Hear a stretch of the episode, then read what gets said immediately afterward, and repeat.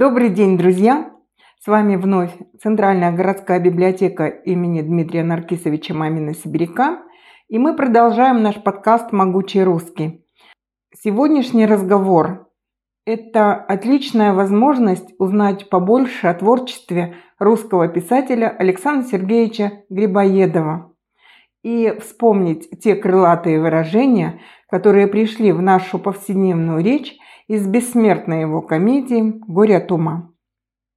Вспомним, что Александр Сергеевич ведь был не только прекрасным писателем, и он был еще и талантливым дипломатом, драматургом, композитором, востоковедом, сатириком и пианистом.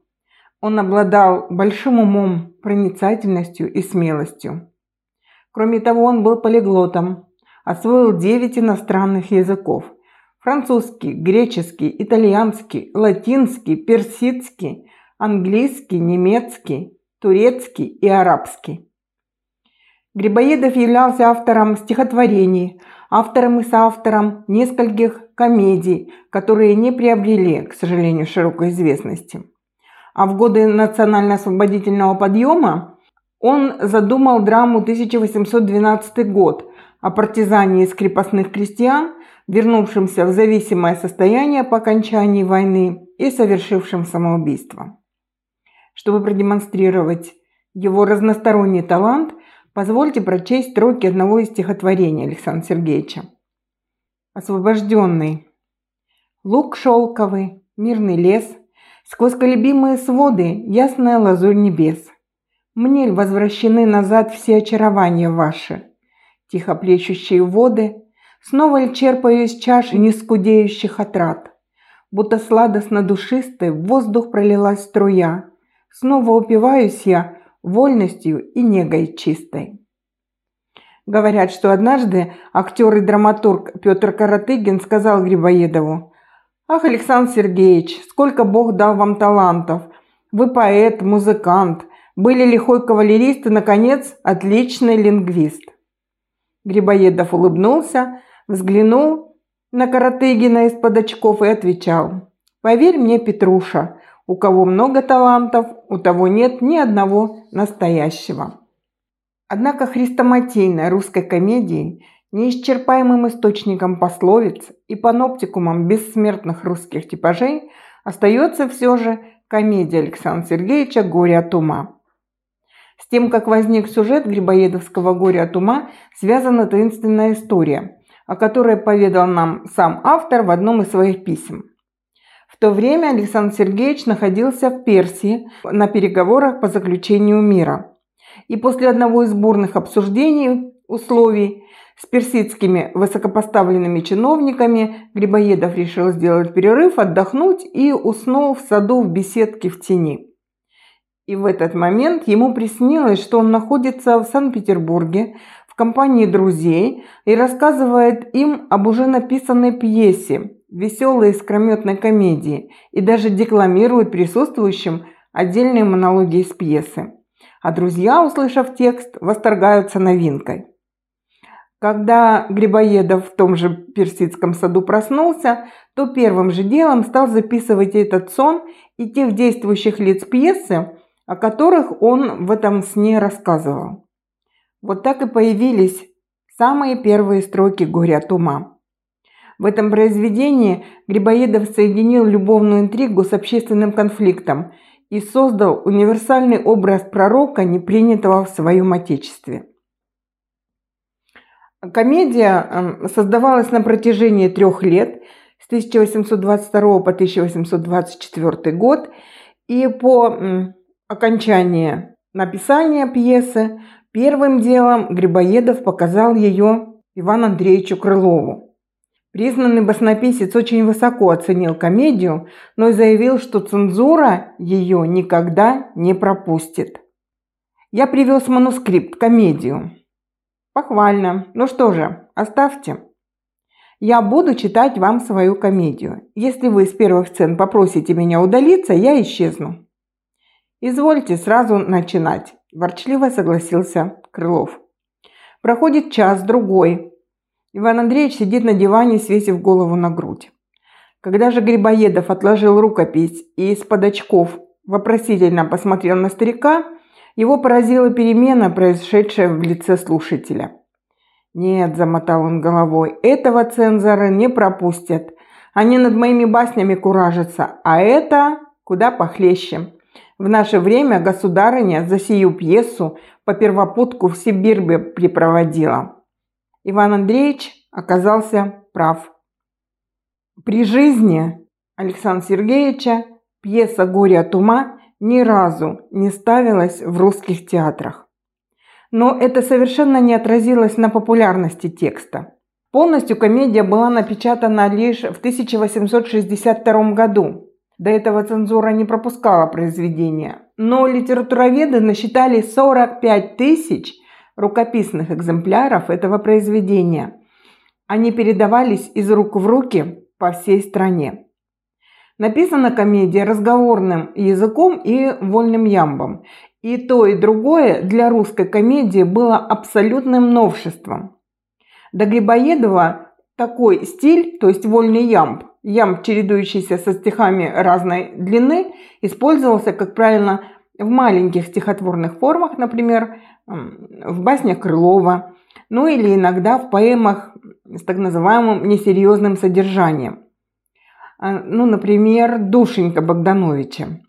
Но такой размер он позволяет наилучшим образом использовать и привлекательность стихотворных средств, и свободу прозы. И строки разной длины делают стих более свободным, приближенным к естественной речи. Поэтому язык боря ума со множеством его неправильностей, архаизмов, просторечий, воспроизводит, собственно, московский выговор эпохи даже фонетически – Например, не Алексей Степанович, а Алексей Степанович, княгиня Мария Алексеевна, ну и так далее.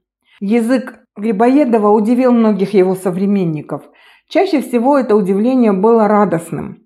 Бестужев-Марлинский хвалил невиданную доселе беглость и природу разговорного русского языка в стихах.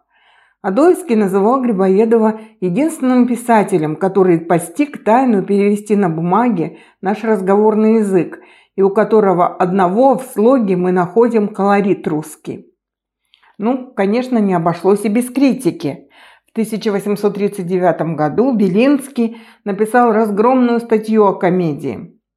Он писал «Горе от ума не есть комедия по отсутствию, или лучше сказать, по ложной своей основной идее не есть художественное создание по отсутствию самоцельности, а следовательно и объективности, составляющей необходимые условия творчества. Горе от ума – сатира, а не комедия. Сатира же не может быть художественным произведением.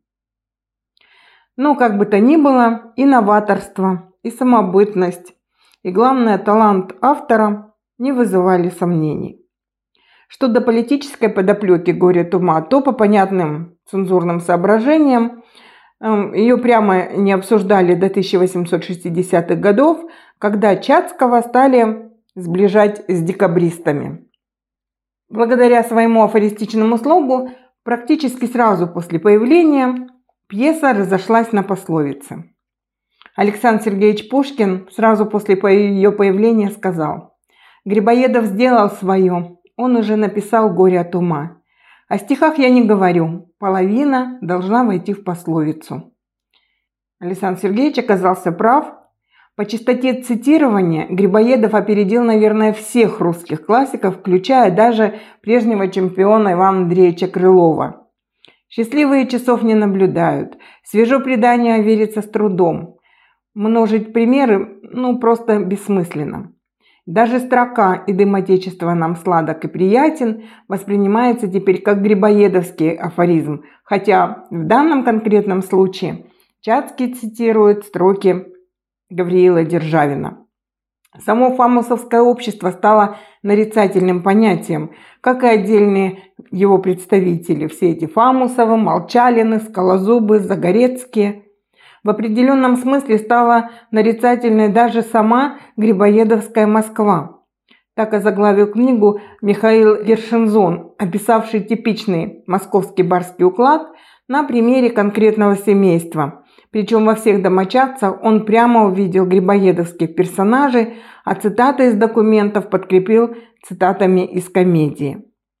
Сегодня мы вспомним некоторые выражения, ставшие крылатыми и вышедшие, так сказать, из уст главных героев комедии Софьи и Чацкого. После выхода книги многие актрисы упорно отказывались исполнять роль Софьи, объясняя это тем, что порядочные женщины не участвуют в таких сценах. Они считали вульгарной ночную беседу юной красавицы и молчали на, поскольку на тот момент он ее супругом не являлся. Итак, тоже мы часто вспоминаем в своей речи, какие слова которые подарила нам главная героиня «Горе от ума». Ну, например, «Ах, если любит кто кого, зачем ума искать и ездить так далеко?» Так мы говорим, когда хотим намекнуть на то, что все, что нужно нам, оно находится близко. И совсем не нужно для этого куда-то уезжать, искать чего-то она намекает этими словами на Чацкого, ведь Софья и Чацкий любили когда-то друг друга, но Чацкий надолго, на целых три года уехал, и Софья высказывает свое отношение к такому отъезду, а следом за этим и мы иногда употребляем это выражение. Гораздо чаще звучит в нашей речи выражение «герой не моего романа». Это метафора, которая означает, что человек – не соответствует конкретным ожиданиям или идеалам, установленным нами же э, в определенной ситуации или в отношениях каких-то. В художественной литературе ведь или в кинематографе писатели, режиссеры часто создают образ идеального героя, который воплощает все самые лучшие качества, заслуживает восхищения и внимания. Софья так говорила о полковнике Скалозубе. Она этими словами продемонстрировала, что не любит полковника. А сегодня это выражение позволяет современным барышням убрать из кавалеров тех, кто не может стать женихом по ее личным каким-то предпочтениям. Когда мы видим рядом с собой человека, который с окружающими разговаривает в резком тоне, то мы произносим ее слова. Да, грозный взгляд и резкий тон. Использовать мы это можем, собственно говоря, когда мы высказываем свое мнение о каком-то человеке, который именно так и общается с людьми вокруг. Да хоть кого смутят вопросы быстрый и любопытный взгляд. Когда Софья очень холодно встретила Чацкого, э, на это обратили внимание, и она именно этими словами отвечает на любопытные вопросы. А мы так говорим, чтобы скрыть свое истинное отношение к предмету беседы или к своему собеседнику. Да это ли ум семейства осчастливит? Конечно, каждая девушка мечтает о хорошем муже, об умном муже. Но вот наши представления о мужеском уме, они совершенно разные. И Софья подразумевает, что нужен ей ум такой, как, например, у Молчалина, который обеспечит счастливую семейную жизнь, спокойной и рассудительной. Так мы говорим сегодня, когда понимаем, что претендент на руку и сердце не соответствует нашим представлениям. Ну и, конечно, бессмертное крылатое выражение «счастливые часов не наблюдают». Когда человек влюблен, или же занят делом, которое приносит ему настоящее удовольствие, то время просто перестает существовать и быть особенно значимым. И вот это выражение мы используем в своей речи очень часто. Такое выражение, которое мы используем при воспитании наших детей. Не надо на другого образца, когда в глазах пример отца. Как нам хочется, чтобы мы, родители, были лучшим примером для подражания. Ну, теперь обратимся к цитатам Чацкого. Иногда мы уже не помним даже э, значения некоторых его выражений, но тем не менее слова его э, повторяем довольно часто. А судьи кто? Дома новые, а предрассудки старые. Чуть свет уж на ногах, и я у ваших ног. Карету мне, карету. И все-таки я вас без памяти люблю. ну и так далее. Или вот не, некоторые другие. Блажен, кто верует, тепло ему на свете. Обычно мы это говорим иронически о людях, которые без достаточных оснований верят в то, что другим представляется маловероятным. Когда ж постранствуешь, воротишься домой, и дым отечества нам сладок и приятен. Человеку после долгого отсутствия особенно приятно то, что дорого, дом отчий, старые улочки, знакомые люди. На самом деле это не точная цитата из стихотворения Гаврила Романовича Державина «Арфа», а сам Державин, скорее всего, вдохновлялся трудами Овидия и Гомера. Не менее знаменитое, часто употребляемое «служить бы рад, прислуживаться тошно». О чем оно нам говорит, это крылатое выражение. Ну, скорее всего, подразумевается, что служить на благо Родины, семьи, страны для человека хорошо, а прислуживаться, лицемерить, угождать унизительно и неприемлемо. Единственный верный способ служить – честно выполнять свой долг перед Отечеством, а не перед каким-то вышестоящим отдельно взятым чиновником. Свежо предание, а верится с трудом. А вот это выражение мы применяем в совершенно разных ситуациях. Например, кто, когда кто-то рассказывает нам историю, которая звучит, ну уж слишком невероятно, чтобы ей можно было поверить. Или когда мы слышим новость, которая кажется нам неправдоподобной и, конечно, требует тогда подтверждения. Кроме того, оно может быть использовано для описания ситуации, когда мы не очень уверены в правдивости тех или других обещаний и заявлений. Эти и многие другие выражения на самом деле, если перечитать в свободное время комедию «Горе от ума» то получишь необыкновенное наслаждение и захочется многие и многие строки цитировать, потому что не, не потеряли они своей актуальности до сегодняшнего дня. Раздосадованный цензурой и судьбой своего главного труда после горя от ума Александр Сергеевич Грибоедов уже за перо не брался.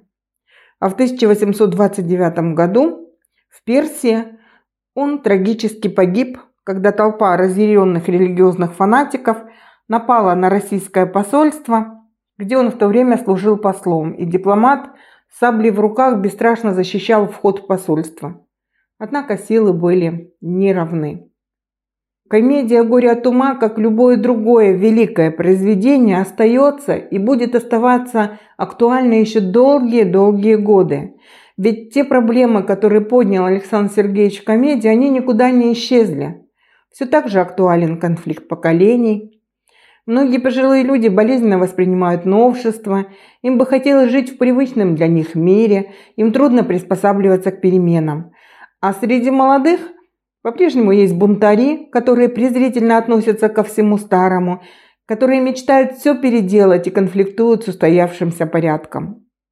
Все так же Существует немалое количество людей, которые ради карьеры и благополучия готовы на все, и для них все средства хороши, лишь бы достигнуть желаемого. Не потерял актуальности конфликт между родителями и детьми.